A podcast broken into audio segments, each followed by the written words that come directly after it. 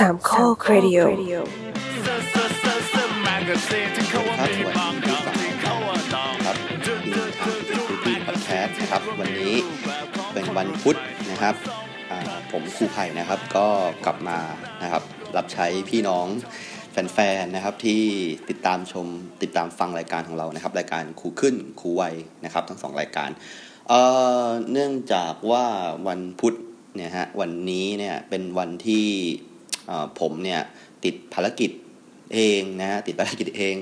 แล้วก็ไม่สามารถมาอัดรายการกับครูโจ แล้วก็ครูอเล็กซ์ได้นะครับ ก็เลยอัดรายการของวันเนี้ยไว้ตั้งแต่วันอังคารนะครับ จริงๆแล้วรายการตอนนี้อาจจะออกตั้งแต่วันอังคารช่วงดึกๆแล้วนะครับนะก็เหตุผลก็เพราะว่าช่วงนี้เนี่ยนะครับมันเป็นช่วงใกล้เปิดเทอมแล้วนะครับ แล้วก็ ส่วนใหญ่คุณครูเนี่ยครับในเดือนพฤษภาเนี่ยนะครับก็วันที่ 16เนี่ยก็จะเป็นวันที่เหมือนกับเป็น official นะครับในการเปิดเทอมอย่างแท้จริงนะครับสำหรับตัวผมเองเนี่ยได้เปรียบนิดนึงก็คือว่าไม่ต้องเตรียมตัวอะไรมากสำหรับเปิดเทอมนี้ เหตุผลก็อย่างที่ทุกท่านทราบก็คือว่าผมตอนนี้นะครับก็แขนหักนะครับ แล้วก็คุณหมอก็น่ารักมากคือเขียนใบรับรองแพทย์ให้ผมพักงานได้ 60 วันนะครับ ก็ ผมก็จะเอาใบนี้ไปยื่นที่โรงเรียนนะครับ เพราะฉะนั้นผมก็ไม่มีการเตรียมตัวช่วงเปิดเทอมเหมือนคนอื่น ๆเขานะครับความดีงามตรงนี้เนี่ยมันทำให้ผมได้มีเวลานะครับ อ่านอะไรอยู่บ้านมากขึ้นนะครับ ได้ดู Netflix หลาย ๆ เรื่องนะครับ แล้วก็ในขณะที่เพื่อน ๆ ครูตอนนี้ต้องไปอบรมเนาะตอนนี้อบรมถ้าเกิดสมมุติว่าติดตามข่าวคราวเกี่ยวกับการศึกษาเนี่ยตอนนี้ทางสอทอเนี่ยก็คือมี ไอเดียเกี่ยวกับการอบรมแบบคูปองครูนะครับคือครูทุกคนในระบบเนี่ยจะได้เงินประมาณ 1,000 บาท เอ้ย โทษครับ เงินประมาณ 10,000 บาทนะครับ เพื่อจะนำไปใช้ในการ take คอร์สนะครับที่ตัวเองสนใจ โดยจะมีคอร์สเยอะแยะมากนะครับ บางทีก็เป็นคอร์สที่มาจากมหาวิทยาลัยนะครับ บางทีก็เป็นคอร์สจากภาคเอกชนนะฮะ หรือบางทีครูที่มีวิทยาฐานะเก่งๆนะครับเขาก็จะเปิดคอร์สเองนะครับ ก็ หนึ่งหมื่นเนี่ยก็ส่วนใหญ่ก็จะได้ประมาณสัก 2 การอบรมได้นะครับ ก็คืออยู่ประมาณสัก 4 0 0 0 5,000 ประมาณนี้นะครับ หรือบางคอร์สถ้า advance จริงๆ ก็หมื่นหนึ่งเลยอะไรประมาณนี้นะครับ แล้วก็จะมีเวลาบอกชัดเจนว่าอบรมกี่วันนับเป็นเวลาอบรมกี่ชั่วโมงนะครับ เพราะว่าครูยุคใหม่เนี่ยจะต้องถูกมีการบันทึก ชั่วโมงอบรมนะครับ เพื่อใช้ในการเขียนเอกสารของการพัฒนาตัวเองนะครับ แล้วก็นำไปสู่การพิจารณาความก้าวหน้าในการทำงานในการอาชีพต่อไปนะครับ ก็ผมก็ไม่ได้ไปอบรมที่ไหนเลยนะครับการนี้กำลังหามองหาการอบรมออนไลน์อยู่ที่ต้องสามารถใช้คูปองครูได้นะครับ ตอนนี้ก็เจออยู่หลายอันแล้วเหมือนกันนะครับอะโอเคชีวิตตอนนี้ก็ค่อนข้างจิตตกนิดนึงนะครับ เพราะว่า แขนที่ผ่าตัดมานั้นก็ไม่สามารถกลับมาใช้งานแบบเดิมได้ 100%นะครับ แล้วก็คาดว่าผมจะต้องอยู่กับเจ้าแขนขวาที่ด้อยประสิทธิภาพนี้ไปตลอดทั้งชีวิตนะครับ ก็ก็ก็ยังมีความหวังอยู่นะฮะว่าวันหนึ่งจะกายภาพบำบัดมันแล้วก็กลับมาใช้ได้เหมือนเดิมนะครับ แขนขวาก็คือเป็นแขนที่สำคัญมากกับผมเพราะผมเป็นครูเนาะเป็นแขนที่ผมใช้เขียนหนังสือ เป็นแขนที่ผมใช้ เซ็นเอกสารนะครับสำคัญสำคัญต่างๆ เป็นแขนที่ผมใช้ในการจับหนังสืออ่านนะครับ จับนิตยสารอ่าน เพราะว่าเวลาอุ้มลูกนี่ก็จะอุ้มลูกมือซ้าย แล้วมือขวาก็จะหาอะไรอ่านไปเรื่อยอะไรประมาณนี้ถือมือถือบ้างอะไรประมาณนี้นะครับ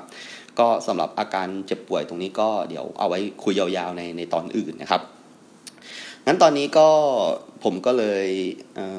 มีเวลาพอสมควรนะครับ ในการนั่งอ่านหลาย ๆ สิ่งหลาย ๆ อย่างนะครับ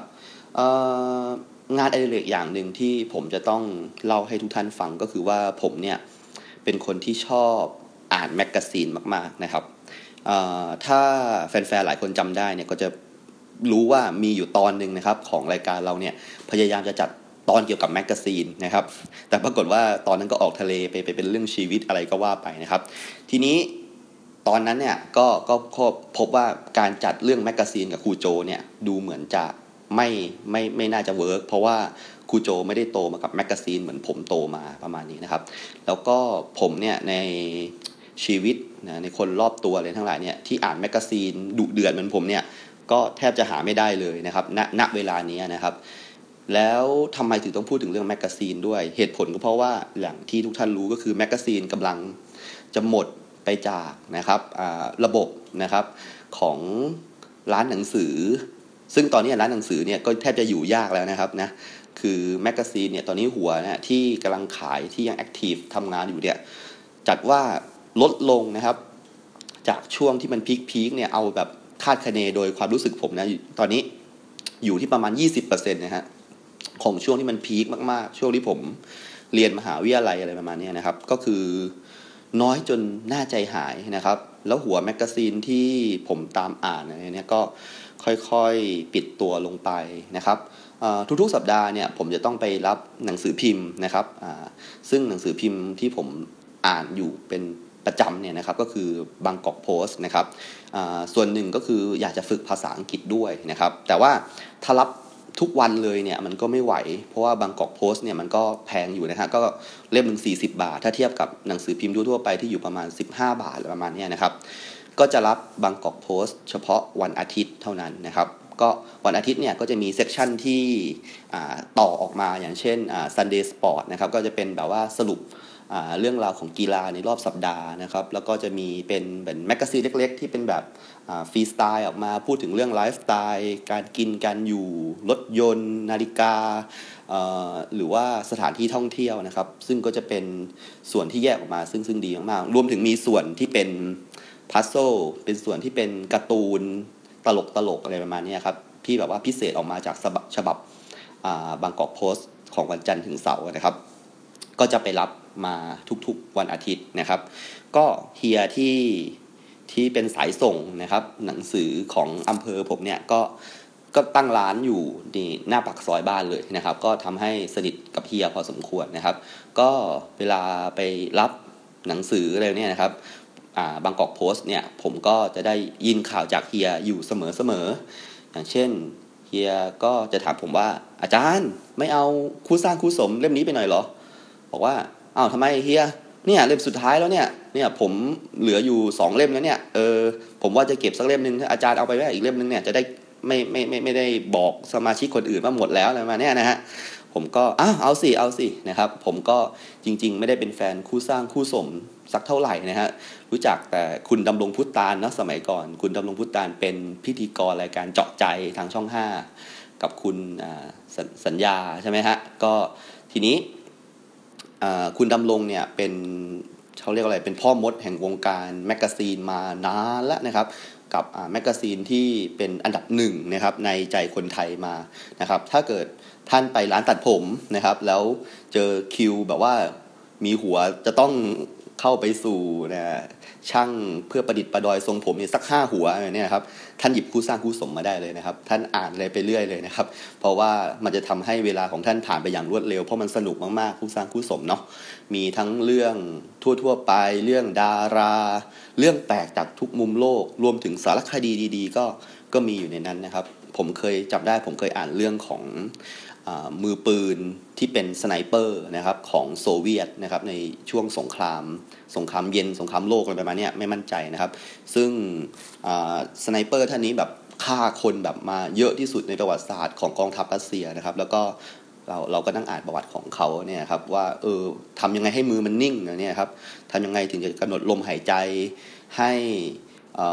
ประคองนะฮะอาวุธให้มันไม่สั่นอะไรประมาณนี้ซึ่งแบบไม่น่าเชื่อนั่นคือ เป็น cover story อยู่ในคู่สร้างคู่สม ซึ่งหน้าปกเป็นนัดเดทยาย่าอะไรแบบนี้แต่ข้างในเนี่ยมีสารคดีเกี่ยวกับมือปืนของสหภาพโซเวียตด้วย โอ้โห มันสุดยอดมากๆ มันคือมันคืออ่าแมกกาซีนที่ออกแบบสำหรับคนอายุสิบห้าถึงห้าสิบปีเลยประมาณนี้ครับ คือช่วงมันกว้างมากๆนะฮะก็คือพอทราบว่าคู่สร้างคู่สมกำลังจะปิดตัวไปเนี่ย ก็ก็สะเทือนใจนะครับ แล้วก็ก็ซื้อเก็บไว้นะครับ ก็น่าน่ารักมากเพราะว่าแมกกาซีนฉบับสุดท้ายของคู่สร้างคู่สมก็คือคุณมาโนดไม่ใช่ขอโทษมาโนดคุณน้องเขาคุณดำรงพุฒตาลนะครับ ก็คือขึ้นปกนะครับเองเลยนะครับ เพราะว่าถ้าเราจำได้คู่สร้างคู่สมจะเป็นดาราที่หล่อๆสวยๆอยู่ในกระแสในสมัยนั้นนะครับ จะเป็นคนขึ้นปกนะครับ ผมก็ซื้อเก็บไว้นะครับ จนล่าสุดนะครับที่ผม นะฮะได้ไปหาเฮียนะครับ เมื่อประมาณสักสองสามวันที่ผ่านมานะครับผมก็ไปรับบางกอกโพสต์ปกติ แล้วก็เฮียก็ถามว่า อืมอาจารย์ ไม่เอาสตาร์พิกหน่อยเหรอ ผมก็บอกว่า เอ๊ะทำไมอะมันมีอะไรสตาร์พิกแต่ผมก็คุ้นๆตังหิดตังหิดใจบางอย่างแล้วเวลาเฮียทักอย่างเงี้ยนะครับเฮียก็บอกว่าสตาร์พิกเล่มที่อาจารย์เห็นเนี่ยมาเล่มสุดท้ายแล้วนะครับ โอ้โหแบบ น่าน่าเศร้าใจมากแล้วผมก็นึกขึ้นมาได้เลยว่าผมเนี่ยไปตาม Follow นะครับ Facebook ของอาจารย์ประวิทย์แต่งอักษรนะครับ ซึ่งถือเป็นปูชนียบุคคลนะครับในวงการวิจารณ์ภาพยนตร์ไทยเลยก็ว่าได้นะครับอาจารย์เป็นคนที่เก่งมาก ๆนะครับ ก็ในพี่น้องในวงการนักวิจารณ์ก็จะเรียกอาจารย์ว่าพี่ประวิทย์นะครับ แล้วก็อาจารย์ก็จะแต่งตัวแบบ สบายๆนะเสื้อยืดเกงยีนส์ แต่ว่าเวลาอาจารย์พูดน่าฟังมากๆนะครับผมเนี่ยก็อ่าน Starpics มาตั้งแต่เด็กนะครับ แล้วก็แล้วก็หลังๆเนี่ยด้วยความที่ว่ามองว่า Starpics เนี่ยมันดูไม่เท่เท่า Bioscope เนาะก็เลยย้ายสังกัดไปอยู่ Bioscope แบบถาวรเลย แล้วก็ไม่เคยอุดหนุน Starpics อีกเลย จนมารู้แล้วก็ใจหายมากๆว่ามันกำลังจะลาจากแผงหนังสือประเทศไทยไปแล้วสำหรับ นิตยสาร Starpics นะครับนะก็เลยเทปนี้นะครับ อยากจะพูดถึงความผูกพันส่วนตัวนะครับ ระหว่างผมนะครับกับแมกกาซีนนะครับว่าแมกกาซีนนั้นเป็นเหมือนเพื่อนนะครับที่อยู่กับผมมาตั้งแต่ผมเป็นเด็กนะครับ จนตอนนี้อายุ 30 กว่าๆแล้วก็ก็ยังคงเป็นเพื่อนที่ผูกพันนะครับ แล้วก็อยู่ด้วยกันมาจนมีความรู้สึกว่าไอ้หน้ากระดาษพวกนี้มัน มันเป็นมากกว่าหน้ากระดาษนะครับ มันเป็นเป็นความรู้สึกมันเป็นจิตวิญญาณหรืออะไรสักอย่างหนึ่งนะครับ เมื่อรู้ว่าเพื่อนนะครับกำลังจะจากเราไปนะครับ แล้วก็อยากจะทำเทปสักเทปหนึ่งนะครับ เพื่อเป็นอนุสรณ์ถึงมิตรภาพแล้วก็ความทรงจำดีๆ ระหว่างผมกับแมกกาซีนนะครับ ก็ก่อนที่เราจะไปคุยถึงเรื่องของผมนะครับ เรามารู้จักแมกกาซีนกันสักหน่อยดีกว่านะครับ คือสำหรับแมกกาซีนเองนั้นนะครับ ก็คือ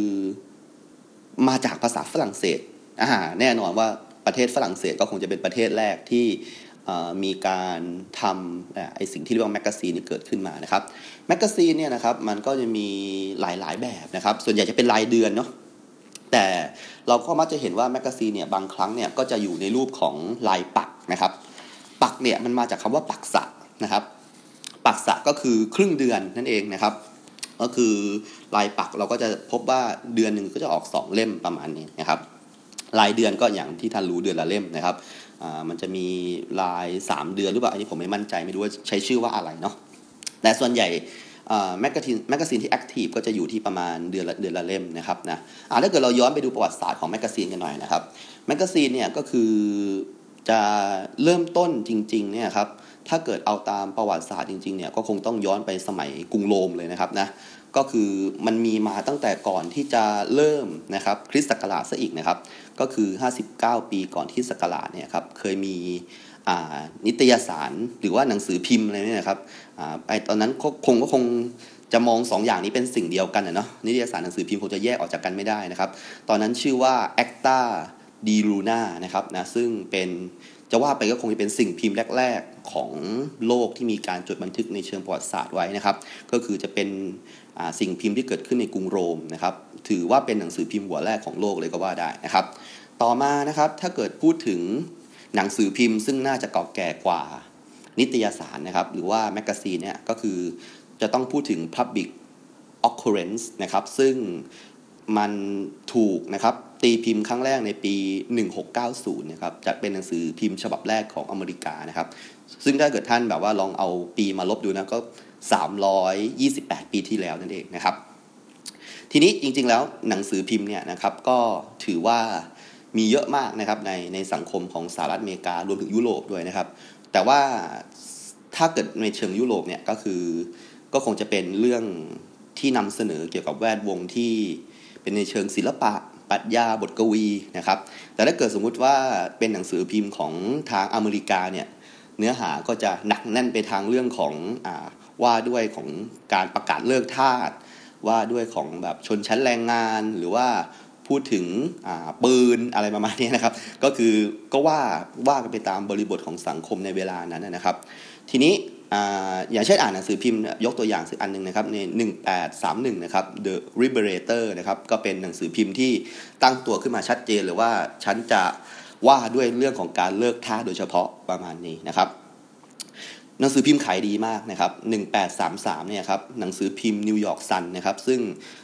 ไม่ทราบว่ายังดำเนินธุรกิจมาถึงทุกวันนี้หรือเปล่านะครับ แต่ในสมัยนั้นขายดีมากนะครับ ราคาขายในขณะนั้นคือประมาณ 1 เซนต์นะครับ แล้วก็ คนก็ซื้อกันถล่มทลาย อ่านหนังสือกันแบบทุกหัวถนนนะครับ จนมีความสำเร็จนะครับ จนทำให้มีเม็ดเงินมาสร้างเป็นสำนักข่าวได้ สำนักข่าวในยุคนั้นนะครับ เราเรียกว่า MOX นะครับ M O R G U E นะครับ โดยสำนักข่าวแรก ๆ เลยนะครับ ก็คือเป็นของ New York Herald นะครับ เป็นหัวแรกเลยที่ใช้ MOX นะครับในการรวบรวมแหล่งข่าวหรือไม่เป็นพวกรูปถ่ายที่เป็น เอาไว้ใช้เป็นแฟ้มข่าวนะครับ ในการลงหนังสือพิมพ์ในฉบับต่อๆไปนะครับ ทีนี้ความเป็นดิจิตอลนะครับ ก็เริ่มเข้ามาสู่กระบวนการพิมพ์ในปี 1967 นะครับ ก็คือเริ่มมีการจัดหน้ากระดาษนะครับ หรือว่ามีการระบบในการผลิต process ต่างๆ ที่ควบคุมโดยคอมพิวเตอร์นะครับ หนังสือพิมพ์ในยุคนั้นก็มีเขาเรียกว่าอะไร มีความเป็นวาไรตี้มากขึ้นนะครับ ก็คือนอกจากคอลัมน์ข่าวที่ต้องมีอยู่แล้วนะครับ ก็จะเพิ่มคอลัมน์กีฬาการ์ตูนนะครับ ดูดวงนะครับนิยายนี่แน่นอนอยู่แล้วนะครับ แล้วก็มีนักบอร์ดในสมัยนั้นนะครับ ใครที่อยากจะหาคู่นะครับในปี 1967 ก็เขียนจดหมายไปหาอ่าอย่างเช่นของของประเทศไทยก็มีมาลายไทยรัฐใช่ไหมอ่าที่ว่าจับคู่ให้คนนั้นคนนี้ แล้วก็ลงโปรไฟล์ให้แล้วก็ให้ไป เขียนจดหมายหากันเองนะครับ ว่ากันว่านะครับมาในยุคที่หนังสือพิมพ์มันเฟื่องฟูเนี่ยครับหนึ่งในสามของประชากรสหรัฐเนี่ยเขาว่ากันว่าอ่านหนังสือพิมพ์กันทุกวันเลยนะครับ คือแบบว่าถ้าไม่คือไม่ใช่ว่า2ใน3ที่ไม่อ่านหนังสือพิมพ์เลยนะคืออ่านแต่ไม่สม่ำเสมอ คนอ่านสม่ำเสมอทุกวันเนี่ยนะครับคิดเป็นประชากรของ1ใน3ของสหรัฐเลยทีเดียวนะครับ ในยุคนั้นก็จะบ่มเพาะพวก journalist นะครับ พวกนักเขียนประจำคอลัมน์เนี่ยเก่งๆ เยอะนะครับ โดย New York Times เนี่ยครับก็มีนักเขียนแบบว่าที่ต่อมานะก็เป็นนักเขียนเรื่องที่เป็น fiction non-fiction เลยเนี่ยครับอย่างเช่นที่ดังๆ ก็จะมีคุณมาร์คทเวนนะครับนะอันนี้ผมก็พอพอรู้จักชื่อบ้างในวงการวรรณกรรมนะครับ แต่ว่านั่นแหละ New York Times ดังมากใช่ไหมรัฐบาลก็กลัวว่าจะ เป็นตัวตั้งตัวตีในการวิพากษ์วิจารณ์ในการทำงานของรัฐนะครับ รัฐก็ใช้วิธีที่ง่ายที่สุดก็คือซื้อหนังสือพิมพ์ไปเลยนะครับ New York Times ก็เลยมีข่าวประมาณว่าถูกรัฐบาลซื้อให้เขียนในสิ่งที่รัฐบาลอยากให้เขียนอยู่บ้างเหมือนกันนะครับอ่านั่นก็คือเป็นประวัติศาสตร์ของหนังสือพิมพ์นะครับ ทีนี้ถ้าเกิดมาพูดถึงนิตยสารหรือแมกกาซีนเนี่ยนะครับ นิตยสารเนี่ยชื่อก็บอกแล้วก็คือสารที่ออกอย่างเป็นนิตย์นะครับ เป็นนิตย์ก็คือมาสม่ำเสมอนะครับ ไม่มีหายไปแบบแล้วก็กลับมา ก็คือจะมีระยะเวลาแน่นอนนะครับก็ต้องโฟกัสไปที่ชาวเมืองปารีสนะครับหรือ Parisien นะครับ1665นะครับก็คือจีโลลองนะครับก็คือได้ทำนิตยสารนะครับ ซึ่งตอนนั้นเนี่ยชาวปารีสหรือปารีเซียงเนี่ยก็คือมี ความรุ่มรวยนะครับทางด้านวัฒนธรรม ศิลปะดนตรี บทกวีนะครับ โดยนิตยสารที่เขาจัดทำขึ้นมาเนี่ยชื่อว่ากาเซตนะครับโดยขายดิบขายดีมากนะครับวงการสื่อสิ่งพิมพ์ฝรั่งเศสตอนนั้นบูมมากๆนะครับขยายไปยังเยอรมันนะครับ1663เนี่ยเยอรมันก็มีนิตยสารเกี่ยวกับความเรียงแล้วก็บทกวีนะครับ ก็ยุโรปก็ ตอนนั้นก็น่าจะอยู่ในช่วงที่มีการปฏิวัติทางวัฒนธรรมอะไรหลาย ๆ อย่างนะครับทำให้รัฐเนี่ยครับเริ่มที่จะกลัวนะครับว่าสื่อสิ่งพิมพ์ในฝรั่งเศสเนี่ยจะควบคุมไม่อยู่นะครับ รัฐเลยแบบอยากจะเซ็นเซอร์ พวกสื่อสิ่งพิมพ์เหล่านี้นะครับ ก็ทำให้นักคิดนักเขียนของฝรั่งเศสเนี่ยเหมือนกับยิ่งห้ามเหมือนยิ่งยุครับก็ยิ่งใส่หนักกว่าเดิมอีกนะครับ ทีนี้จากววิจารณ์การเมืองเริ่มเลยเถิดไปถึงวิจารณ์ศาสนาจักรนะครับ ซึ่งศาสนาจักรยุคนั้นก็ต้องมองว่าแบบเป็นองค์กรหนึ่งนะครับที่มีอำนาจมากๆนะครับในในยุคนั้นนะครับไม่ใช่แค่นั้นพอนะฮะวิจารณ์ไปถึงพวกราชวงศ์ราชนิกูลอะไรต่างๆนะครับ และก็อย่างที่เราทราบนะครับว่าสุดท้ายแล้วมันก็เกิดการแตกหักขึ้นในในฝรั่งเศส ก็คือเกิดการปฏิวัติฝรั่งเศส เพราะฉะนั้นถ้ามองดูจุดเริ่มต้นเนี่ยครับการเสร็จหรือว่านิตยสารเนี่ย ก็เป็นเขาเรียกว่าอะไร เป็นเหมือนชนวนต้นเหตุที่เริ่มต้นสู่การเปลี่ยนแปลงทางสังคมนะครับในอดีตพอสมควรเหมือนกันนะครับ โดยเฉพาะคำว่าแมกกาซีนนะครับ แมกกาซีนเนี่ยก็เป็นภาษาฝรั่งเศสนะครับ คือถ้าเกิดเป็นภาษาฝรั่งเศสก็จะตัดตัวตัว e ทิ้งนะครับในคำว่าแมกกาซีน แมกกาซีนเนี่ยมันแปลว่า store house นะครับไอ้นี้ผมก็ไม่มั่นใจเหมือนกันว่า store house เนี่ยมันมันคืออะไร ก็น่าจะเป็นเหมือนกับ house ที่ทำการรวบรวมความรู้อะไรสักอย่างหนึ่งอะไรประมาณนี้หรือเปล่านะครับอะทีนี้อเมริกาเนี่ยครับก็ไม่น้อยหน้านะครับในเรื่องของแมกกาซีนนะครับแมกกาซีนยุคเริ่มต้นนะครับก็คือจะอยู่ในปี 1741 นะครับชื่อ The American Magazine นะครับแล้วก็แมกกาซีนเนี่ยครับใครที่อยู่ในยุคนั้นเนี่ยแล้วเป็นคนดังสักหน่อยเนี่ยก็จะชอบทำแมกกาซีนเป็นของตัวเองนะครับ คนดังคนหนึ่งที่พูดถึงไม่พูดถึงไม่ได้ก็คือเบนจามินแฟรงกลินนะครับก็มีแมกกาซีนเป็นของตัวเองเหมือนกันนะครับ ชื่อว่า The General Magazine นะครับไอ้นี้ผมก็เกิดไม่ทันไม่รู้เหมือนกันว่าเขาเขียนเกี่ยวกับเรื่องการค้นพบสายฟ้าอะไรที่เขาชอบหรือเปล่านะนะครับ แล้วก็แมกกาซีนนะครับก็มีโฆษณามาลงในที่สุดนะครับ ก็คือจะถือว่าเป็น mass media ที่เข้าถึงง่ายราคาประหยัด แล้วก็โฆษณาได้อย่างมีประสิทธิภาพ แล้วก็เนื้อหาที่เกิดขึ้นในแมกกาซีนก็ทันสมัยนะครับ ก็ต้องต้องยอมรับว่าแมกกาซีนเนี่ยมันมันเป็นมันเป็นสิ่งที่มีเพศเหมือนกัน ถ้าจะว่าไป ถ้าจะมองหนังสือพิมพ์เป็นเพศชายแมกกาซีนก็จะเป็นเพศหญิงนะครับ เพราะว่าแมกกาซีนที่ขายดีในวงการตลาดแมกกาซีนเนี่ยคือแมกกาซีนแม่บ้านทั้งหลายนะครับแมกกาซีนในหัวที่มีคำว่า lady ทั้งหลายเนี่ยก็คือในยุคนั้นจะขายดีมาก เพราะว่า ผู้หญิงก็ไม่ค่อยมีอะไรทำมากในวันวันหนึ่งนอกจากการเป็นแม่บ้าน แล้วก็นั่งอ่านแมกกาซีนนี่แหละนะครับ เพราะฉะนั้นในในยุคนั้นก็จะมีแมกกาซีนที่พูดถึงการทำครัว พูดถึงการเย็บปักถักร้อยนะครับ ซึ่งก็ขายดิบขายดีมากในในสหรัฐอเมริกานะครับอะถ้าพูดถึงแมกกาซีนมาขนาดนี้เนี่ยสิ่งหนึ่งที่เราจะต้องพูดตามมาก็คือแมกกาซีนเนี่ยมันส่งผลต่อต่อโลกในวงกว้างอย่างหนึ่งก็คือว่าแมกกาซีนเนี่ย มันสร้างแรงกระเพื่อมต่อสังคมได้เหมือนกันนะครับ นอกเหนือจากที่ผมพูดว่าการปฏิวัติฝรั่งเศสเนี่ยมันเริ่มต้นมาจากการอ่าน gazette เนี่ยนะครับ มันก็จะมีแมกกาซีนอยู่หัวหนึ่งนะครับ ซึ่งซึ่งซึ่งถือว่าทรงอิทธิพลมากๆอะที่ทรงอิทธิพลในอเมริกาแล้วก็จะมี Life ใช่ไหมครับเป็นแมกกาซีนที่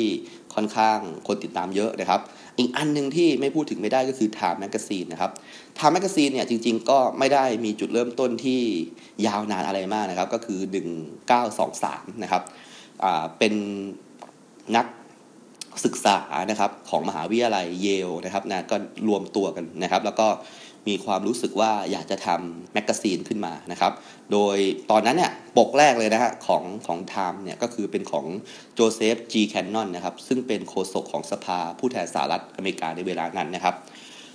ทุกๆปีเนี่ยครับ Time เนี่ยคือเอกลักษณ์ของ Time อย่างหนึ่งคือ Time จะมีปกนะครับซึ่งเป็นรูป portrait ของของคนที่มีชื่อเสียงในขณะนั้นนะครับ คือ เราไม่ไม่ไม่รู้ว่าเขาเป็นคนดีหรือไม่ดี แต่เขามีชื่อเสียงแน่นอนนะครับ เป็นคนที่ well known เป็นคนที่ถูกพูดถึงในในในช่วงนั้นนะครับ เพราะฉะนั้นแน่นอนว่า Time เนี่ยก็ต้องมีการเลือกบุคคลแห่งปี พอเขาเอาบุคคลเนี่ยไปขึ้นหน้าปกหลายต่อหลายปก เขาก็ต้องมีการสรุปว่าปีนี้เนี่ยใครควรจะได้รับการยกย่องให้เป็นบุคคลแห่งปีนะครับ ซึ่ง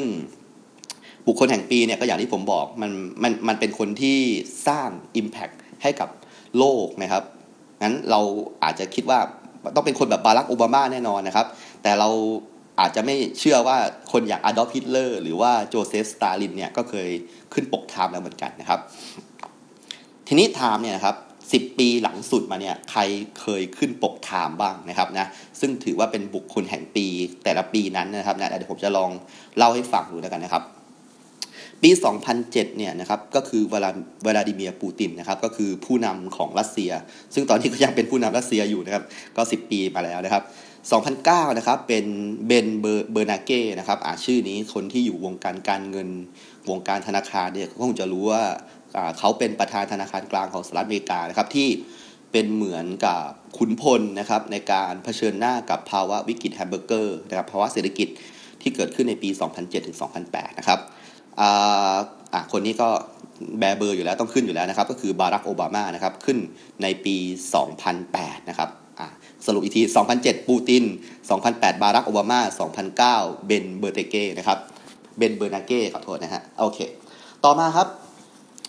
กระแส social network ก็มีความสำคัญนะครับ ต่อการใช้ชีวิตบนโลกใบนี้นะครับ คนที่ได้รับเป็นบุคคลแห่งปีในปี 2010 ก็คือคุณมาร์คซักเคอร์เบิร์กเองผู้ก่อตั้ง และ CEO ของ Facebook นะครับปี 2011 นะครับ Time Magazine ยกนะครับให้ The Protester เป็นเป็นสุดยอดนะครับของบุคคลในปีนั้น คือ The Protester เนี่ยในปีนั้นเนี่ยถ้าเกิดผมจำไม่ผิดเกิดการลุกฮือขึ้นของอาหรับสปริงเนาะถ้าถ้าเกิดผมจำไม่ผิดน่าจะเริ่มต้นที่อียิปต์หรือเปล่าไม่มั่นใจนะครับ แล้วก็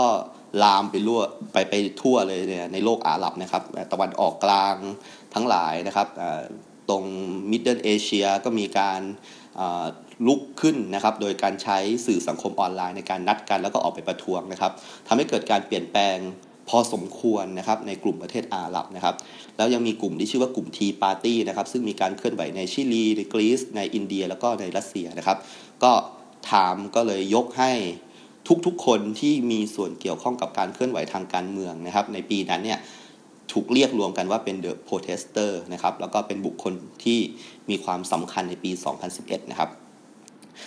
2012 ครับบารักโอบามาก็กลับมาอีกครั้งหนึ่งกับการเป็นบุคคลแห่งปีเนาะผมผมไม่มั่นใจว่าในปี 2008 หรือ 2012 เนี่ย มันต้องมีปีหนึ่งที่บารักโอบามาได้รางวัลโนเบลสันติภาพอะผมจำไม่ได้ว่าปีไหนนะครับ แต่ว่าก็น่าจะเป็นใน 2 ปีเนี้นะครับนะต่อมาครับ 2013 ครับโป๊ปฟรานซิสนะครับก็คือเป็นพระสันตะเปาเปานะครับที่ท่านได้รับตำแหน่งนะครับ จากพระสันตะปาเปาคนก่อนในปี 2013 แล้วท่านก็เลยได้เป็นบุคคลแห่งปีนะครับ ท่านก็ถือว่าเป็นบุคคลที่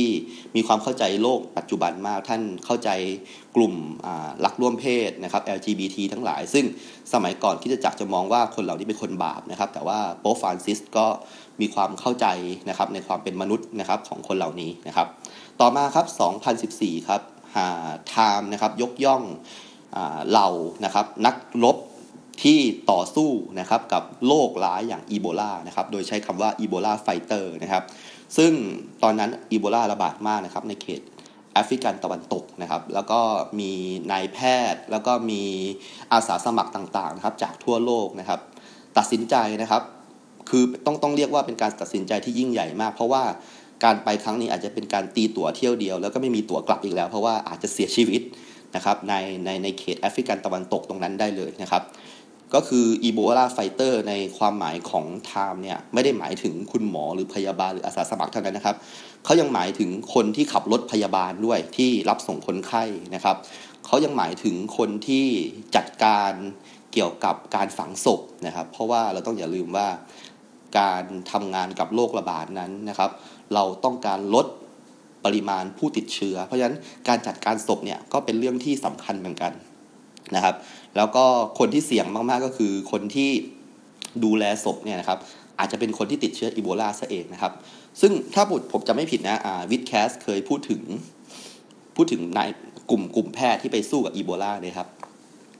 แล้วปรากฏว่าก็ติดเชื้ออีโบลามานะครับ แล้วก็ไม่สามารถที่จะรักษาหายได้ก็เหมือนกับนอนรอความตายไปเรื่อยๆ แต่แต่น่าแปลกมากว่า ไอพวกเชื้อโรคอะไรทั้งหลายเนี่ยครับมันสู้กับร่างกายเราไม่ได้ ถ้าร่างกายเรามีเวลามากพอ ในการ recovery backup สิ่งต่างๆ ที่เป็นแบบภูมิต้านทานกลับมานะครับ เพราะฉะนั้นนายแพทย์คนนี้เมื่อเมื่อนอนไปเรื่อยๆเนี่ยครับไม่มียาตัวใหม่ที่สามารถจะสู้อีโบลาได้แล้วเพราะมันดื้อหมดแล้วเนี่ยปรากฏว่าอยู่ดีภูมิคุ้มกันของตัวเองก็กลับมาสู้กับเชื้อโรคอีโบลาได้แล้วเขาก็หายเฉยเลยประมาณนี้ครับ เท่าที่ทราบล่าสุดก็คือยังมีเชื้ออีโบลาตกค้างอยู่ในลูกตานะครับ เพราะลูกตาเนี่ยมันเป็นสิ่งที่บอบบาง แล้วก็ไม่ค่อยจะมีตัวต่อสู้กับสารพิษเนี่ยไหลไปที่ลูกตามากเท่าไหร่ เพราะว่าหน้าที่ของมันมันไม่ใช่หน้าที่ที่ฟังก์ชันในการใช้ชีวิตมันเป็นหน้าที่ของการมองเห็นนะครับ แล้วก็ยังมีเชื้อค้างอยู่ในลูกตานิดหน่อยนะครับ ก็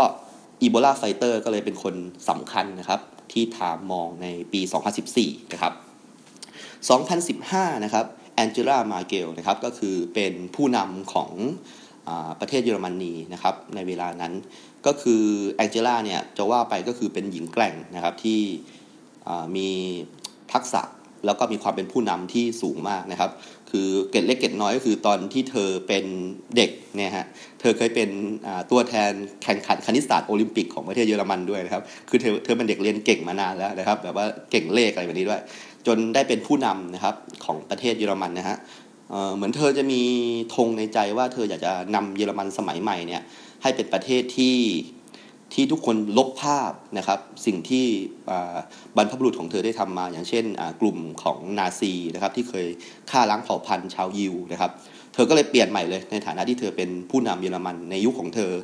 เยอรมันจะต้องเป็นประเทศที่ดูแลคนอื่นบ้าง ในขณะที่สมัยก่อนเนี่ยเยอรมันเคยฆ่าล้างเผ่าพันธุ์นะครับ ขอเปลี่ยนทัศนคติใหม่เลยนะครับ โดยเธอได้รับผู้อพยพนะครับที่เกิดสงครามทั่วทุกมุมโลกนะครับ โดยเฉพาะซีเรียนะครับ เข้าไปอยู่ในในเยอรมนีนะครับ แล้วก็เธอเนี่ยยังดูแลเพื่อนๆในชนชาติยุโรปด้วยกันเองด้วย โดยการที่ เป็นเจ้าภาพนะครับในการช่วยเหลือช่วยเหลือวิกฤตหนี้สินนะครับที่เกิดขึ้นในประเทศกรีซนะครับโดยเธอเป็นเหมือนกับอะไรอะเป็นเจ้าหนี้รายใหญ่นะครับ ให้กับประเทศที่ล่อแร่หลาย ๆ ประเทศในในยุโรปนะครับนะก็ถามเลยเลือก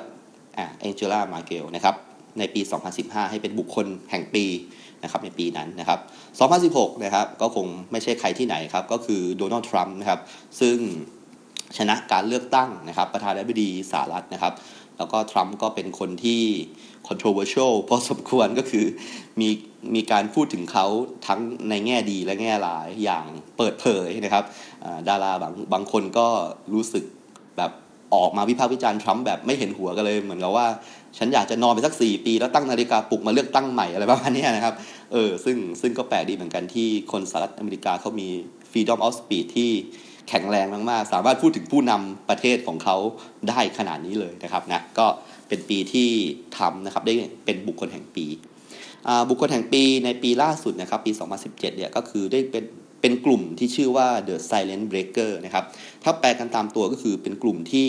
ทำลายความเงียบที่แสนอึดอัดนะครับตรงนี้ออกมา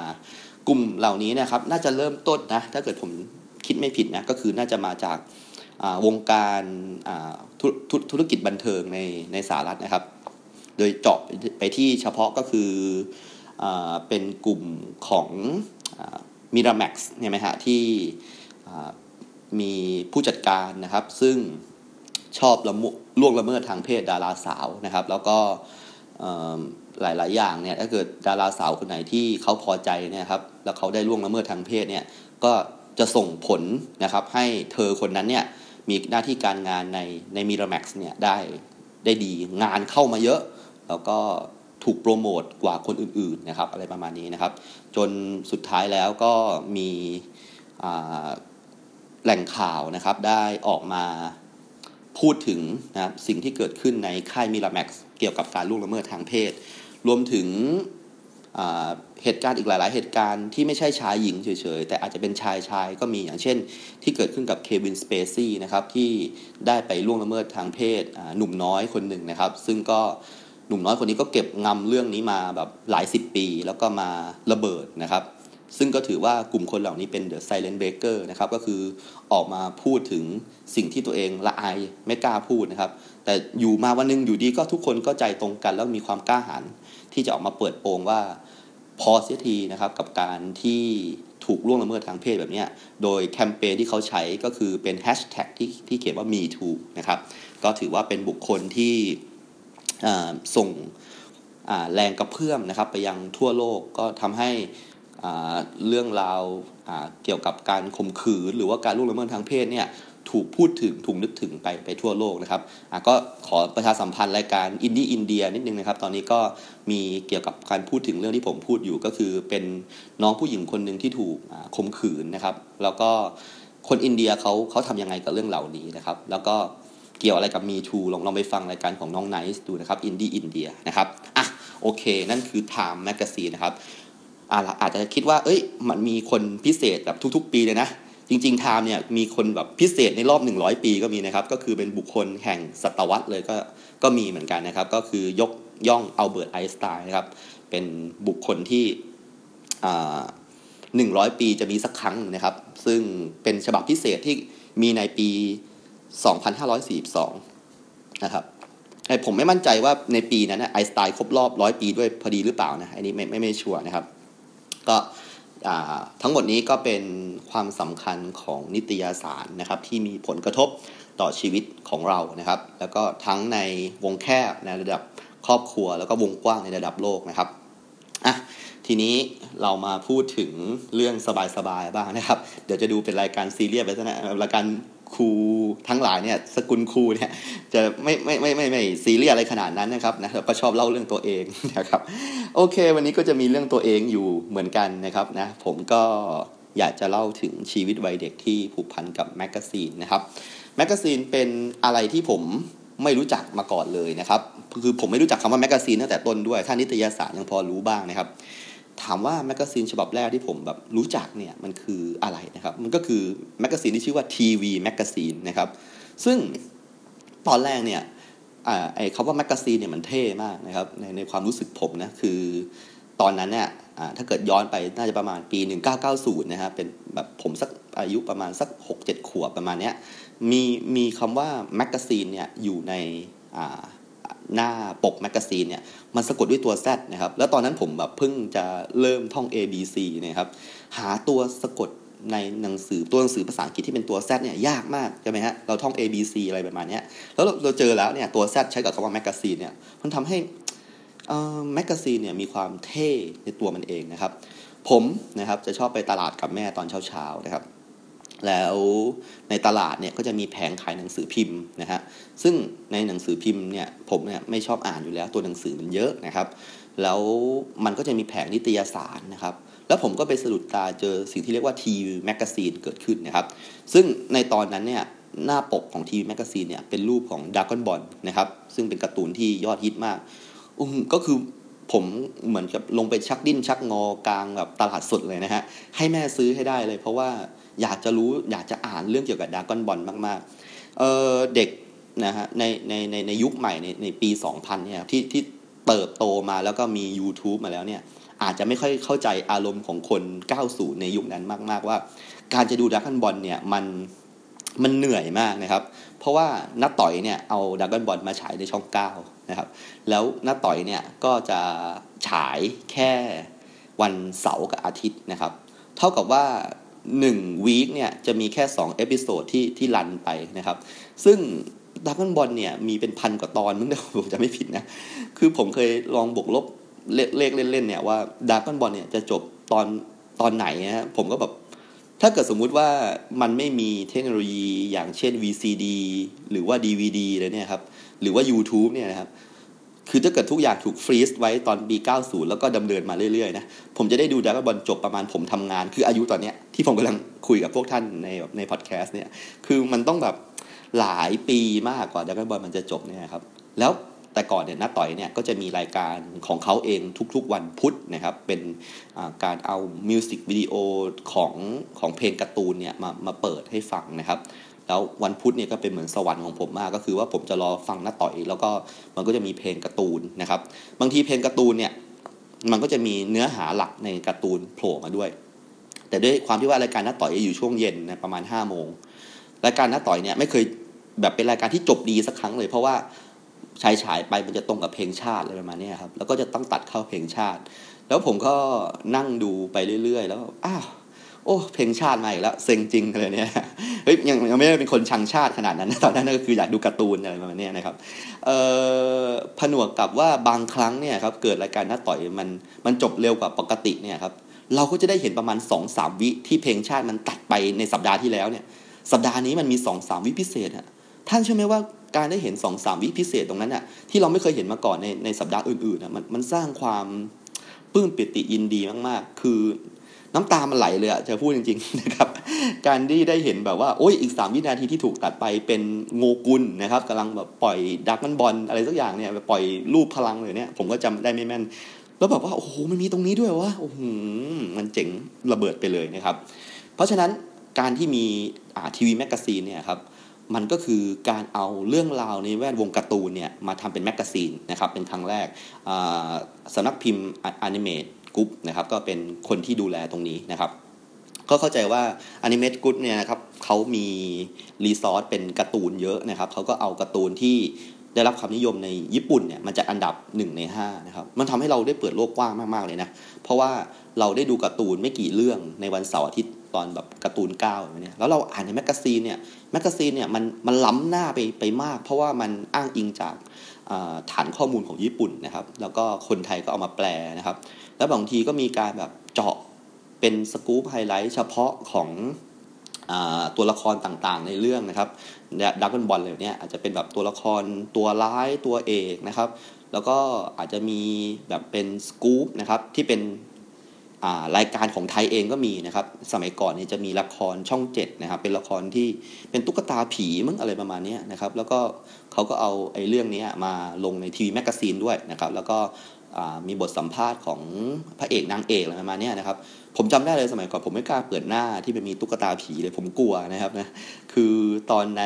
ทีวีเนี่ยก็น่ากลัวแล้วนะครับ แล้วแบบในแมกกาซีนเนี่ยก็ลงรูปแบบจัดเต็มเลยอะไรประมาณนี้นะครับ แล้วทีวีแมกกาซีนในส่วนหลังๆเนี่ยก็จะมีแบบว่าเป็น fan service เลยก็คือมีการ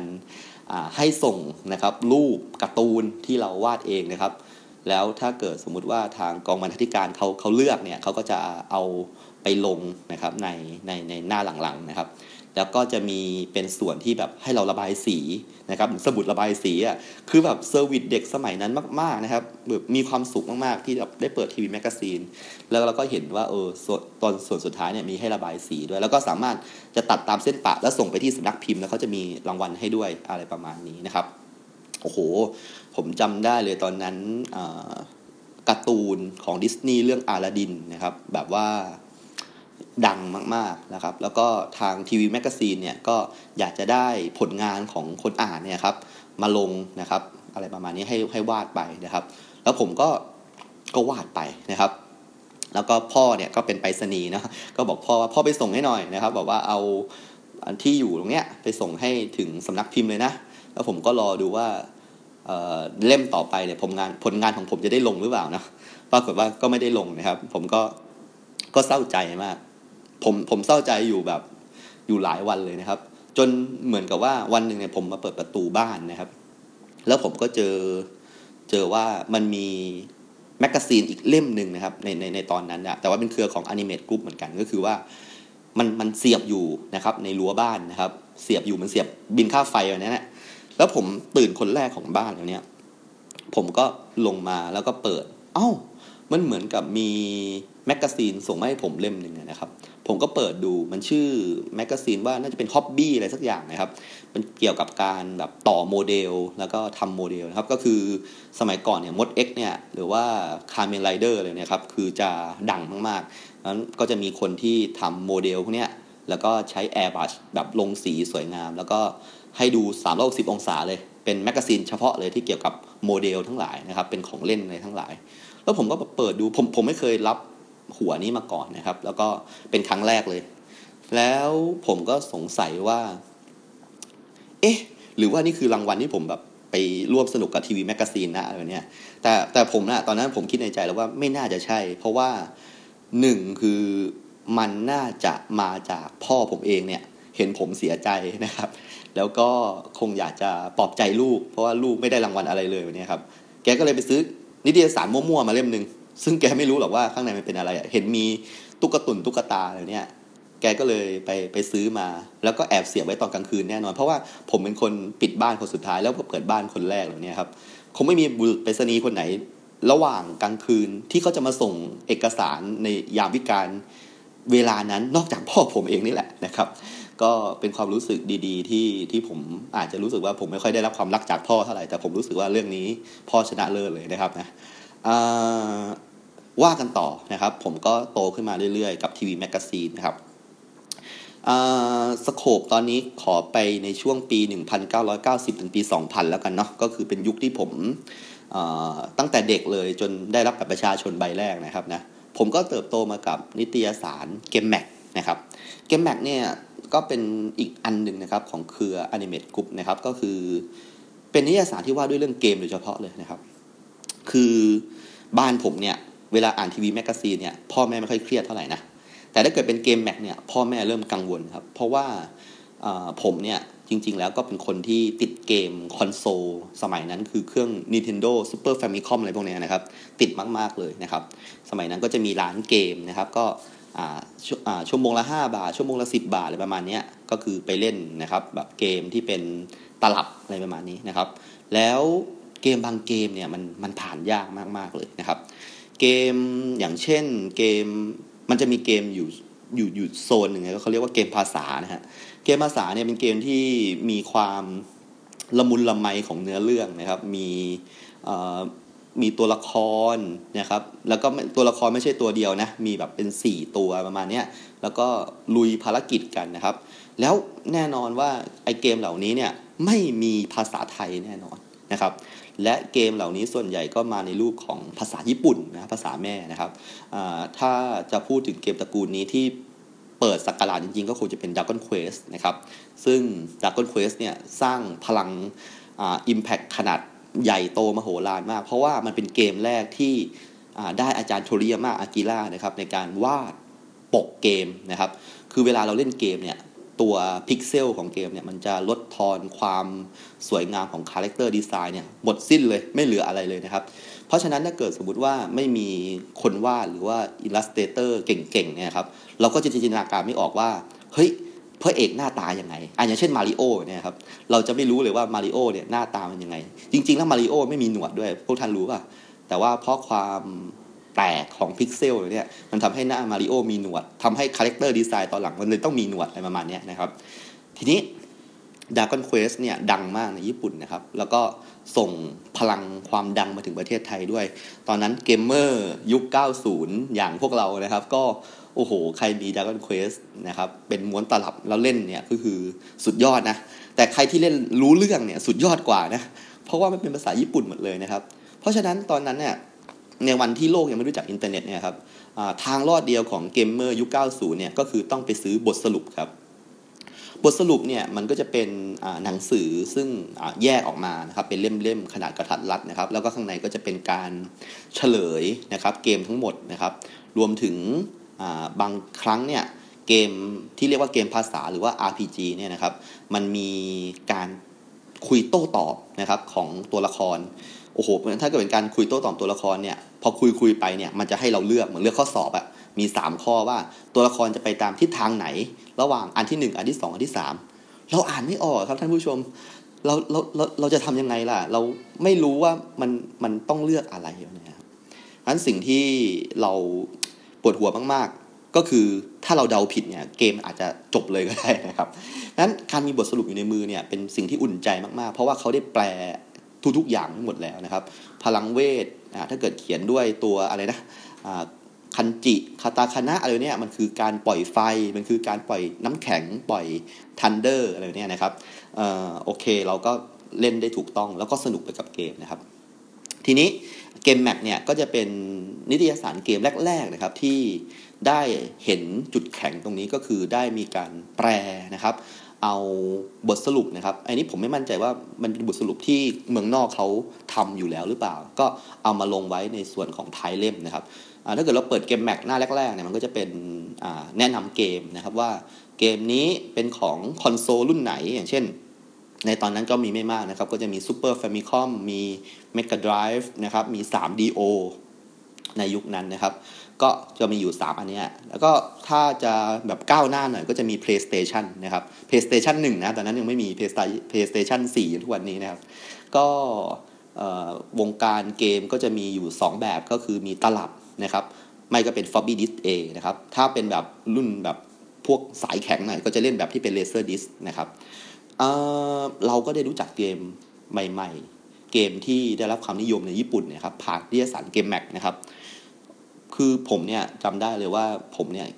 ต้องหยอดกระปุกนะครับ ทุกๆ วันวันละ 5 บาทนะครับ เพื่อเอาเงินไปซื้อเกมแม็กนะครับ ซึ่งตอนนั้นน่าจะเป็น 25 บาทนะครับ มันมีความสุขมากเลยครับท่านผู้ฟังครับก็คือ เวลาที่เรานั่งเปิดนะครับ ดูเกมแล้วก็มันก็จะมีคำอธิบายนะครับ สั้น ๆ ว่าเกมนี้มันเกี่ยวกับอะไรนะครับ แล้วเราก็ก็ฝันต่อไปว่า เฮ้ยเกมนี้เนี่ยมันต้องดีแน่เลยวะแบบว่า อืมนะมันมีเกี่ยวกับไอเทม มีเกี่ยวกับการผสมไอเทมอะไรเนี้ยมีเกี่ยวกับการเลือกอาชีพแบบเนี้ยซึ่งแบบหุยไอเดียนี้มันใหม่มากเลยเรารอไม่ไหวที่จะได้เล่นเนี่ยครับ คือบางครั้งเนี่ยครับผมเนี่ยไปร้านเกมที่แบบว่าเช่าชั่วโมงเล่นอย่างนี้ครับ คือผมเนี่ยไม่มีเงินเล่นอันนี้ต้องบอกตรงในสมัยก่อนแบบ บ้านก็ไม่ได้มีตังอะไรมากนะครับ แบบเป็นบ้านที่ต้องต้องสู้ชีวิตพอสมควรนะครับ เพราะฉะนั้นแหล่งพักใจของผมก็คือร้านร้านเกมเนี่ยนะครับ แต่ว่าเราเราเราไม่มีเงินเราทํำยังไงนะครับ ผมมีสองทางนะครับทางแรกก็คือ ไปนั่งอยู่ข้างๆคนที่เล่นโง่ๆครับ แล้วก็ผ่านไม่ได้สักทีเลยครับ แล้วผมก็จะแบบอาสาสมัครไปว่าเดี๋ยวผ่านให้ไหมตรงเนี้ย กระโดดตรงนี้ตายหลายรอบแล้วเดี๋ยวกระโดดให้ไหมเออผมกระโดดผ่านได้อะไรประมาณนี้นะครับ ก็ได้บ้างไม่ได้บ้างก็ก็แล้วแต่นะครับ ส่วนที่สองนะครับถ้าวันนั้นแบบว่าไม่มีใครให้ผมนะครับ อยากได้ความช่วยเหลือจากผมเลยเนี่ยผมก็จะนั่งอ่านนะครับบทสรุปเกมหลังร้านนะครับ ซึ่งเล่มที่เปื่อยๆหน่อยเนี่ยก็มักจะเป็นเกมที่แบบได้รับความนิยมนะครับ อย่างเช่น Final Fantasy เนี่ยแน่นอนไอ้ทุกตอนนี้ทุกวันนี้ทุกคนก็รู้จักซีรีส์เกมนี้นะครับ Final Fantasy เนี่ยดำเนินมาถึงภาค 15 แล้วนะครับ แต่ตั้งแต่ภาคหนึ่งเนี่ยนะครับก็คือเป็นเป็นเกม RPG มาตลอดนะครับ แล้วก็การผ่านเนี่ยก็ค่อนข้างยากนิดนึงเพราะว่าถ้าเกิดเอาแค่เนื้อเรื่องเนี่ยเราไม่รู้อยู่แล้ว เราได้ได้แต่เดาว่ามันคุยอะไรกันนะครับ แต่ว่าในบางครั้งเนี่ยนะครับมันจะต้องแบบมีการอขอไอเทมตัวนี้แล้วไปมอบไอเทมตัวนี้ให้กับอีกตัวหนึ่งนะครับ ซึ่งชื่อชื่อตัวละครตรงนี้เราจะต้องแบบคอยสังเกตนะครับ มันทำให้ผมแบบ รู้ระดับภาษาของญี่ปุ่นว่าญี่ปุ่นเนี่ยมีตัวหนังสือที่ที่ไม่เหมือนกันมันมีพวกคันจิคาตาคานะอะไรเนี่ยตอนนั้นรู้เฉยๆว่ามันมีคนละแบบนะครับ ประมาณนี้ก็ถือว่าเป็นการเปิดโลกภาษาให้ผมไปในตัวด้วยนะครับ ตอนนั้นติดเกมแม็กมากๆนะครับ แล้วก็มีคู่แข่งเกมแม็กชื่อเมกานะครับ ก็ซื้อบ้างนิดหน่อยนะครับ จนหลังจากที่เป็นเด็กติดเกมอยู่ช่วงหนึ่งนะครับ ชีวิตก็นำพามาสู่ให้ผมได้รู้จักร้านวิดีโอนะครับ ร้านวิดีโอนี่ก็เป็นสิ่งที่เป็นนวัตกรรมที่ถือว่าเปลี่ยนโลกมากๆนะครับ ผมเนี่ยไปร้านวิดีโอกับพ่อเนี่ยก็คือ ก็จะมีบัตรนะครับให้เช่าวิดีโอ แล้วก็ด้วยความที่ว่าวิดีโอในสมัยนั้นน่ะมันเป็นอะไรที่ทุกคน popular มากๆนะครับ ก็ถ้ามีหนังใหม่มาเนี่ยก็จะมี 3 ม้วนนะครับแล้วถ้าเกิดสมมติทุกคนเช่าไปหมดแล้วเนี่ย เขาก็กลัวว่าเช่าไปแล้วจะดองไว้ที่บ้านอะไรประมาณนี้ครับเขาก็เลยมีโปรโมชั่นว่าถ้าเช่า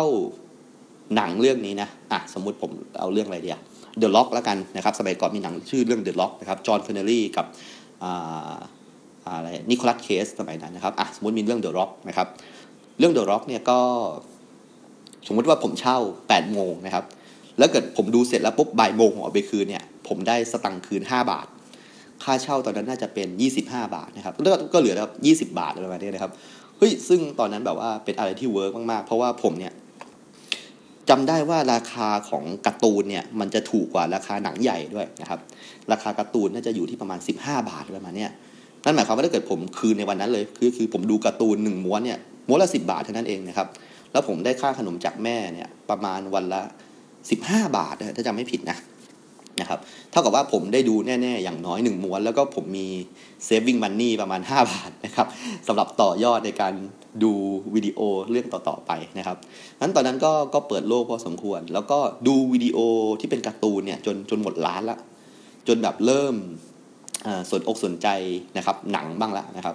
ตอนนั้นเนี่ยด้วยความที่ว่าพ่อผมไม่รู้มีความรู้สึกยังไงนะ แกมอบบัตรเช่าวิดีโอให้ผมถือไว้เลยนะฮะ คือผมมีความรู้สึกว่านี่เป็นครั้งแรกเลยที่ผมได้อำนาจอะไรจากผู้ใหญ่นะครับ เหมือนกับว่าเหมือนพ่อยื่นกุญแจรถให้แล้วบอกเอ้ยเองเอาไปขับเลยเนี่ยนะฮะบัตรวิดีโอนั้นให้อารมณ์เดียวกันเลยนะครับ ให้อารมณ์แบบอิสระเสรีมากๆผมก็เลยเป็นคนที่กล้าหาญที่สุดนะครับในชั้นป .6 ในช่วงนั้นนะครับ คือผมบอกเพื่อนว่าผมเนี่ยจะไปเช่าหนังนะครับ เรื่อง Showgirls นะครับ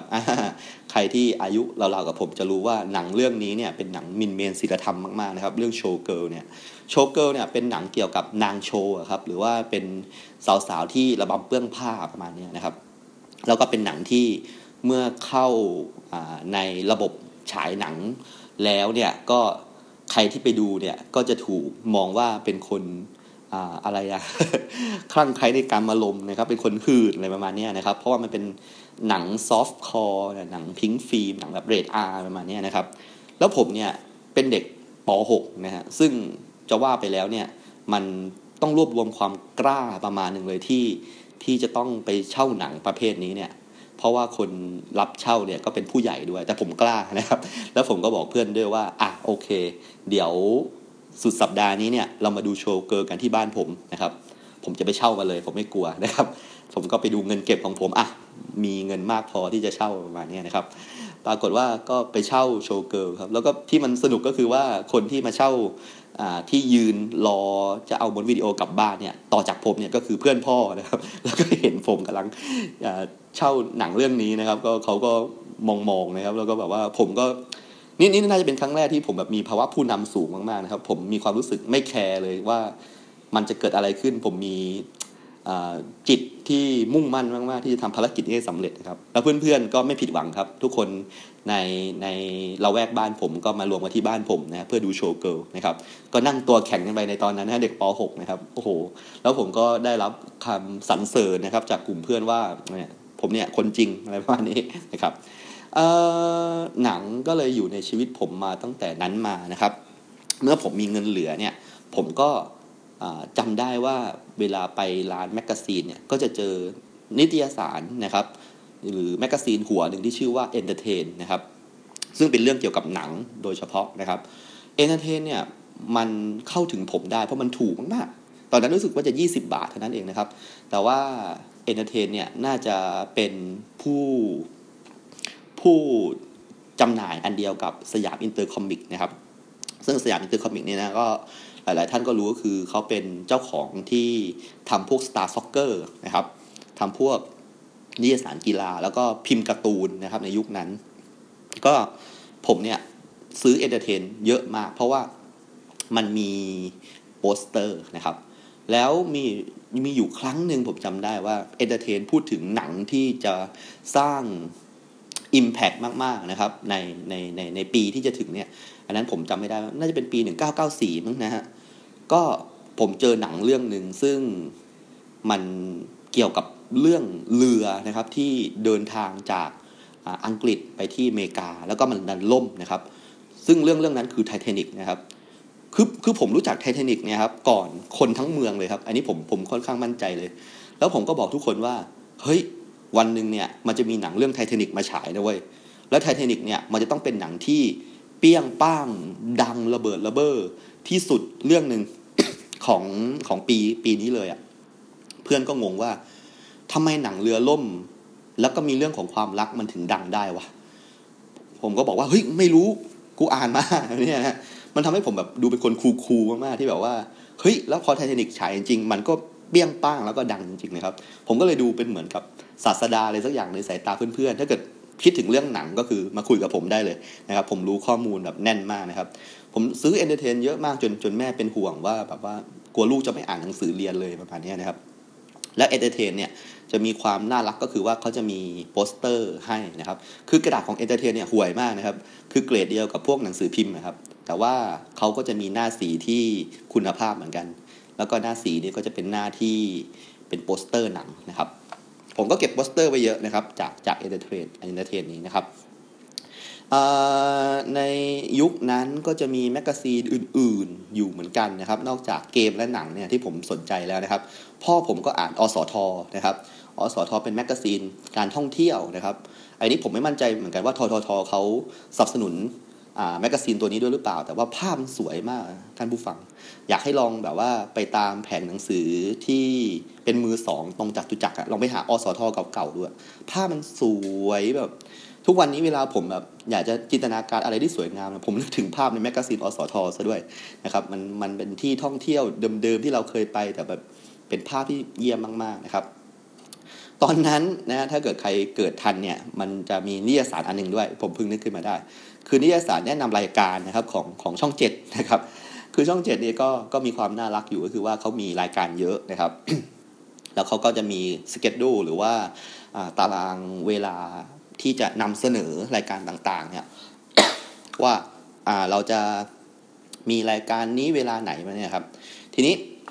สิ่งที่ผมชอบมากๆก็คือว่ามันมีรายการหนึ่งชื่อว่า Big Cinema นะครับ รายการ Big Cinema เนี่ย ก็คือจะเอาหนังแบบบล็อกบัสเตอร์ของฮอลลีวูดเนี่ยมาฉายนะครับ ผมเคยได้ดูหนังเรื่องเอเลียนภาคแรกนะครับ เหมือนจะเป็นเจมส์คาเมรอนมั้งใช่ไหมเออนะฮะถ้าเกิดใครได้ดู Infinity War ใช่ไหมจะรู้ว่าสไปเดอร์แมนเนี่ยกำจัดไอ้ลูกของทานอสเนี่ยโดยวิธีการจากหนังเรื่องเอเลียนนะครับคือหนังเรื่องที่ผมกำลังพูดนี่เลยนะครับเอเลียนภาคหนึ่งเนี่ยนะครับ ก็คือดูตอนนั้นก็ รู้สึกกลัวไอ้เจ้าตัวเอเลียนนี่มากมันมันดูน่ากลัวมากนะครับ แล้วก็ในยุคนั้นเนี่ยยังไม่มี CG computer graphic เนาะตัวเอเลียนก็จะเป็นตัวหุ่นกระบอกเชิดนะครับ ซึ่งเป็นตัวตัวจริง ๆ เลยนะครับ แบบว่าแบบว่าสร้างมาจากไฟเบอร์กลาสจริง ๆ ประมาณนี้ทีเนี้ยผมก็ดีใจมากที่ได้ดูนะครับ แล้วก็ผมอยากจะรู้ว่าในสัปดาห์ต่อไป สัปดาห์ต่อไป สัปดาห์ต่อไปนั้น มันฉายเรื่องอะไรนะครับ แล้วผมก็เพิ่งมาเห็นว่า ในอ่านิตยสารแนะนำรายการของช่องเจ็ดเนี่ย มัน มันได้บอกไว้หมดเลยนะครับ ว่า อะไรจะฉายเมื่อไหร่นะครับ แล้วผมก็รู้สึกดีมากๆที่ผมรู้ว่าวีคสุดท้ายของเดือน วันเสาร์สุดท้ายของเดือนเนี่ยจะเป็นการเอา Terminator ภาค 2 นะครับ ภาคนั้นก็คือเป็นภาคที่ตัวร้ายเป็นเหล็กไหลอะนะครับ มาฉายในบิ๊กซีนีมานะครับ แล้วผมก็แบบไปเป่าประกาศให้เพื่อนๆ รู้นะครับ เพื่อนๆตอนนั้นระดับประถมบอกว่า เฮ้ย มันจะมีคนเหล็กสองเว้ยประมาณปลายเดือนเนี่ย เตรียมตัวดูได้เลย ชัวร์นะครับ แล้วมันก็มีจริงๆนะโอ้โหมันทำให้ผมแบบกลายเป็นเทพแห่งแบบภาพยนตร์มากๆ แล้วแบบนี้มันคือไม่ใช่ภาพยนตร์ฉายลงเลยนะ เป็นภาพยนตร์ที่ฉายฟรีทีวีประมาณนี้นะครับ ก็เป็นอะไรที่ค่อนข้าง happy พอสมควรในในยุคนั้นนะครับ ก็ในวัยเด็กนะครับ มันก็มีแมกกาซีน หลายอันเหมือนกันในสมัยนั้น ก็เป็นแมกกาซีนที่เป็นผู้ใหญ่ผมก็ไม่ได้อ่านนะผมก็อ่านแบบตอนเด็กๆ ที่มันเป็นแบบว่าเด็กเข้าถึงได้นะครับ จนเริ่มเป็นวัยรุ่นก็เริ่มสนใจฟุตบอลนะครับพอเป็นวัยรุ่นเนี่ยสิ่งหนึ่งที่เรามักจะชอบคุยกันก็คืออ่าเป็นพวกฟุตบอลสตาร์ทั้งหลายนะครับที่ในในยุคนั้นนะครับ ว่าเรานั้นชอบใครแล้วก็ชอบทีมชาติอะไร ชอบสโมสรออะไรนะครับ เพราะฉะนั้นในยุคนั้นเนี่ย ใครที่จำชื่อนักเตะ สโมสร ทีมชาติได้ครบเลยเนี่ย ถ้าเกิดจำดีเทลถึงขนาดว่าใช้เท้าอะไรเตะ เท้าซ้ายหรือเท้าขวาทำกี่ประตูอะไรประมาณนี้แล้วก็ลงรายละเอียดอะไรมากๆได้เนี่ยคนนั้นจะเท่มากๆนะครับ แล้วถามว่าอะไรคือตำราที่ทำให้เราได้รู้จักสิ่งเหล่านี้นะครับ ในยุคที่อินเทอร์เน็ตยังไม่เคยเกิดขึ้นในโลกนี้ครับ ก็คงจะต้องบอกว่า Star Soccer เป็นเหมือนไบเบิลนะครับของคนในยุคนั้น เราจะรู้เรื่องต่างๆนะครับไม่ว่าจะเป็นนักเตะคนนี้นะครับย้ายทีมจากตรงนี้ไปตรงนี้นะครับและ Star Soccer เนี่ยจะมีประโยชน์มากๆเลยในช่วงฟุตบอลโลกนะครับเพราะว่าฟุตบอลโลกเนี่ยตอนนั้นเนี่ย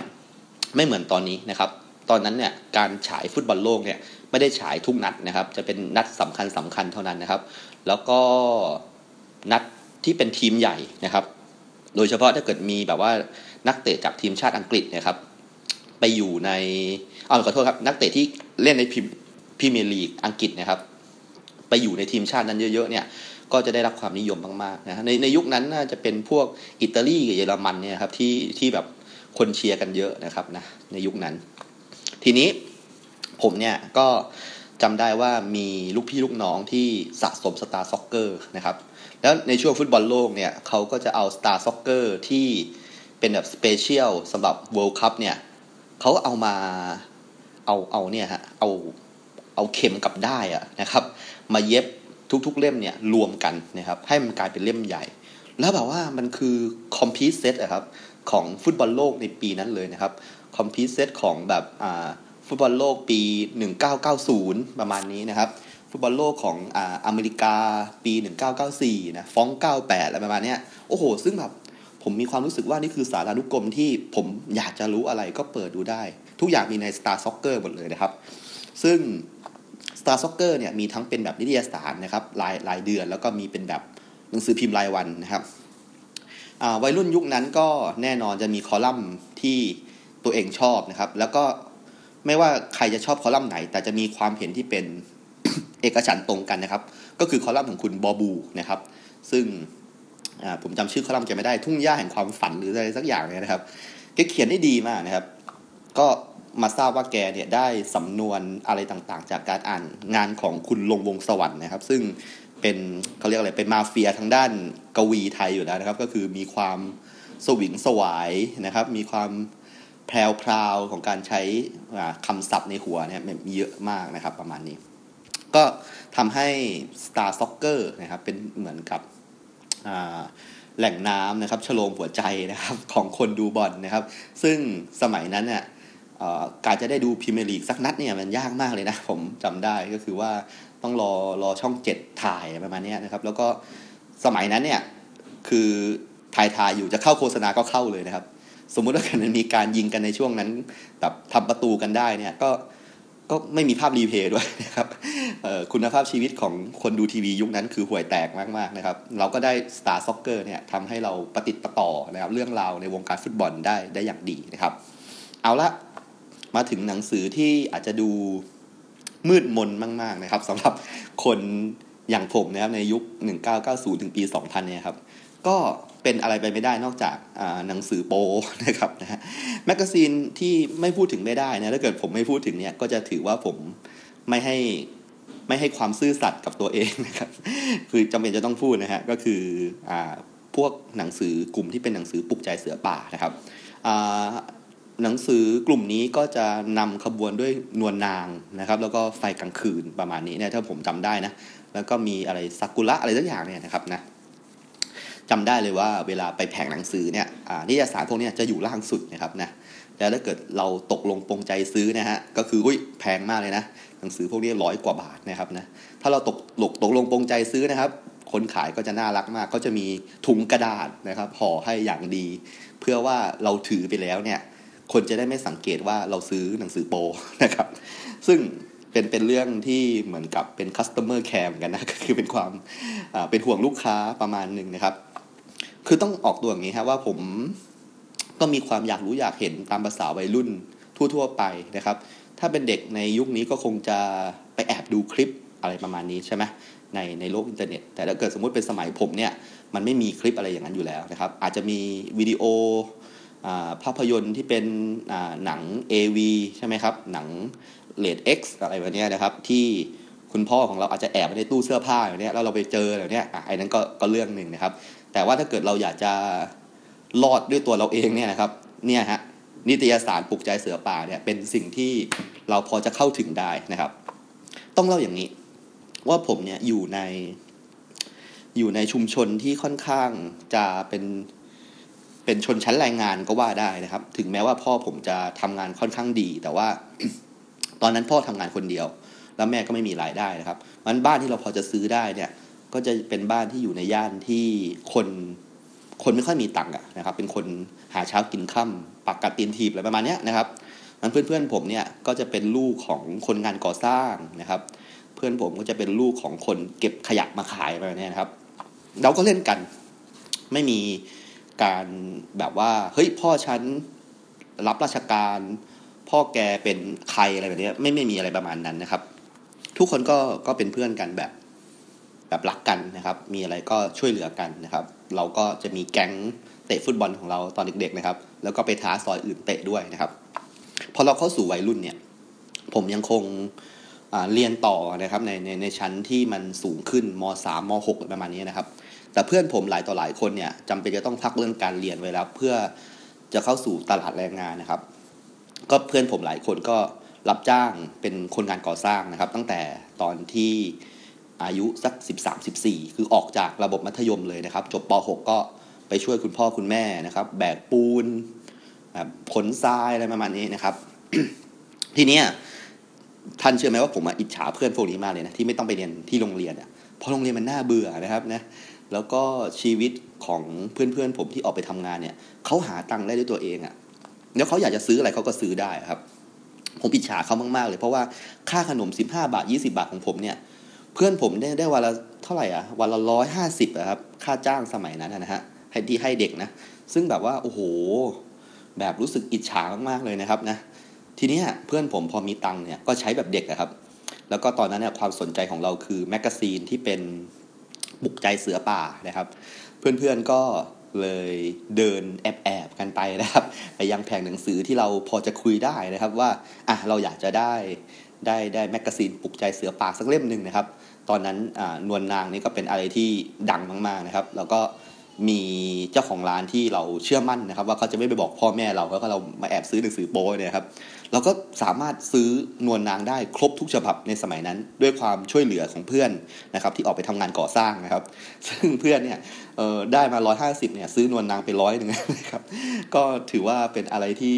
เป็นบุญของผมที่ได้คบกับคนเหล่านี้นะครับ ก็ เวลานั่งอ่านไอ้หนังสือพวกนี้ครับ คือมันเป็นมันเป็นบทความครับ หลาย ๆ ท่านที่เกิดไม่ทันอาจจะคิดว่ามันคงจะเต็มไปด้วยรูปอะไรแบบนี้แล้วก็โจงคลึ่มอะไรประมาณนี้ครับแต่จริงๆมันเป็นบทความซะส่วนใหญ่มีแต่ตัวหนังสือนะครับ แต่ตัวหนังสือพวกนี้คือเด็ดมากๆนะครับเออคือจะพูดถึงการที่ตัวละครสองตัวดำเนินเรื่องไปเรื่อย ๆ แล้วสุดท้ายก็จบลงบนเตียงอะไรประมาณนี้นะครับ แล้วก็ มันมันเป็นแฟนตาซีอะเหมือนกับว่ายังไงอะเออมันเป็นสิ่งที่มันไม่มีทางเกิดขึ้นในในชีวิตประจำวันของพวกเราได้ อย่างเช่นเป็นพ่อเลี้ยงกับลูกเลี้ยงอะไรประมาณนี้อะอันนี้เจอบ่อยนะครับ หรือว่าอาจจะเป็นสาวผู้เย่อหยิ่งนะครับ กับยามหน้าหมู่บ้านอะไรประมาณนี้ครับ สุดท้ายสาวผู้เย่อหยิ่งก็ตกอยู่ในมือของยามนะครับ ที่แบบอยากจะสั่งสอนเธอว่าหญิงดีนักใช่ไหมเนี่ยจะต้องอย่างนี้ ซะให้เข็ดอะไรประมาณนี้นะครับนะก็เป็นเรื่องราวทางภาษาที่ผมว่ามันเซ็กซี่กว่ารูปที่มันจงครึ่มซะอีกนะครับ คือคนที่อยู่ในบรรณบรรณาธิการเหล่านี้เข้าใจว่ามีคนหนึ่งชื่อคุณอากังฟูใช่ไหมครับ ซึ่งถือว่าเป็นรีเจนต์มาก ๆ ของวงการสื่อสิ่งพิมพ์ไทยนะครับ เพราะว่าเป็นบรรณาธิการที่เขียนเรื่องสยิวได้สยิวจริง ๆ นะครับ งั้นบางทีเนี่ยผมเนี่ยนะครับก็อ่านไปหลาย ๆ เล่มนะครับ แล้วก็เหมือนกับว่าบางทีเพื่อนเนี่ยก็ไม่ได้ซื้ออะไรแบบนี้ครับ เชื่อไหมนะฮะท่านผมสามารถไปหาหนังสือพวกนี้อ่านฟรีได้ด้วยนะ คืออย่างที่บอกว่าในในยุคที่ผมโตมาเนี่ยผมก็ไม่ได้โตในสังคมที่มันดีอะไรมากนักนะครับส่วนสาธารณะประจำเมืองเนี่ยนะครับ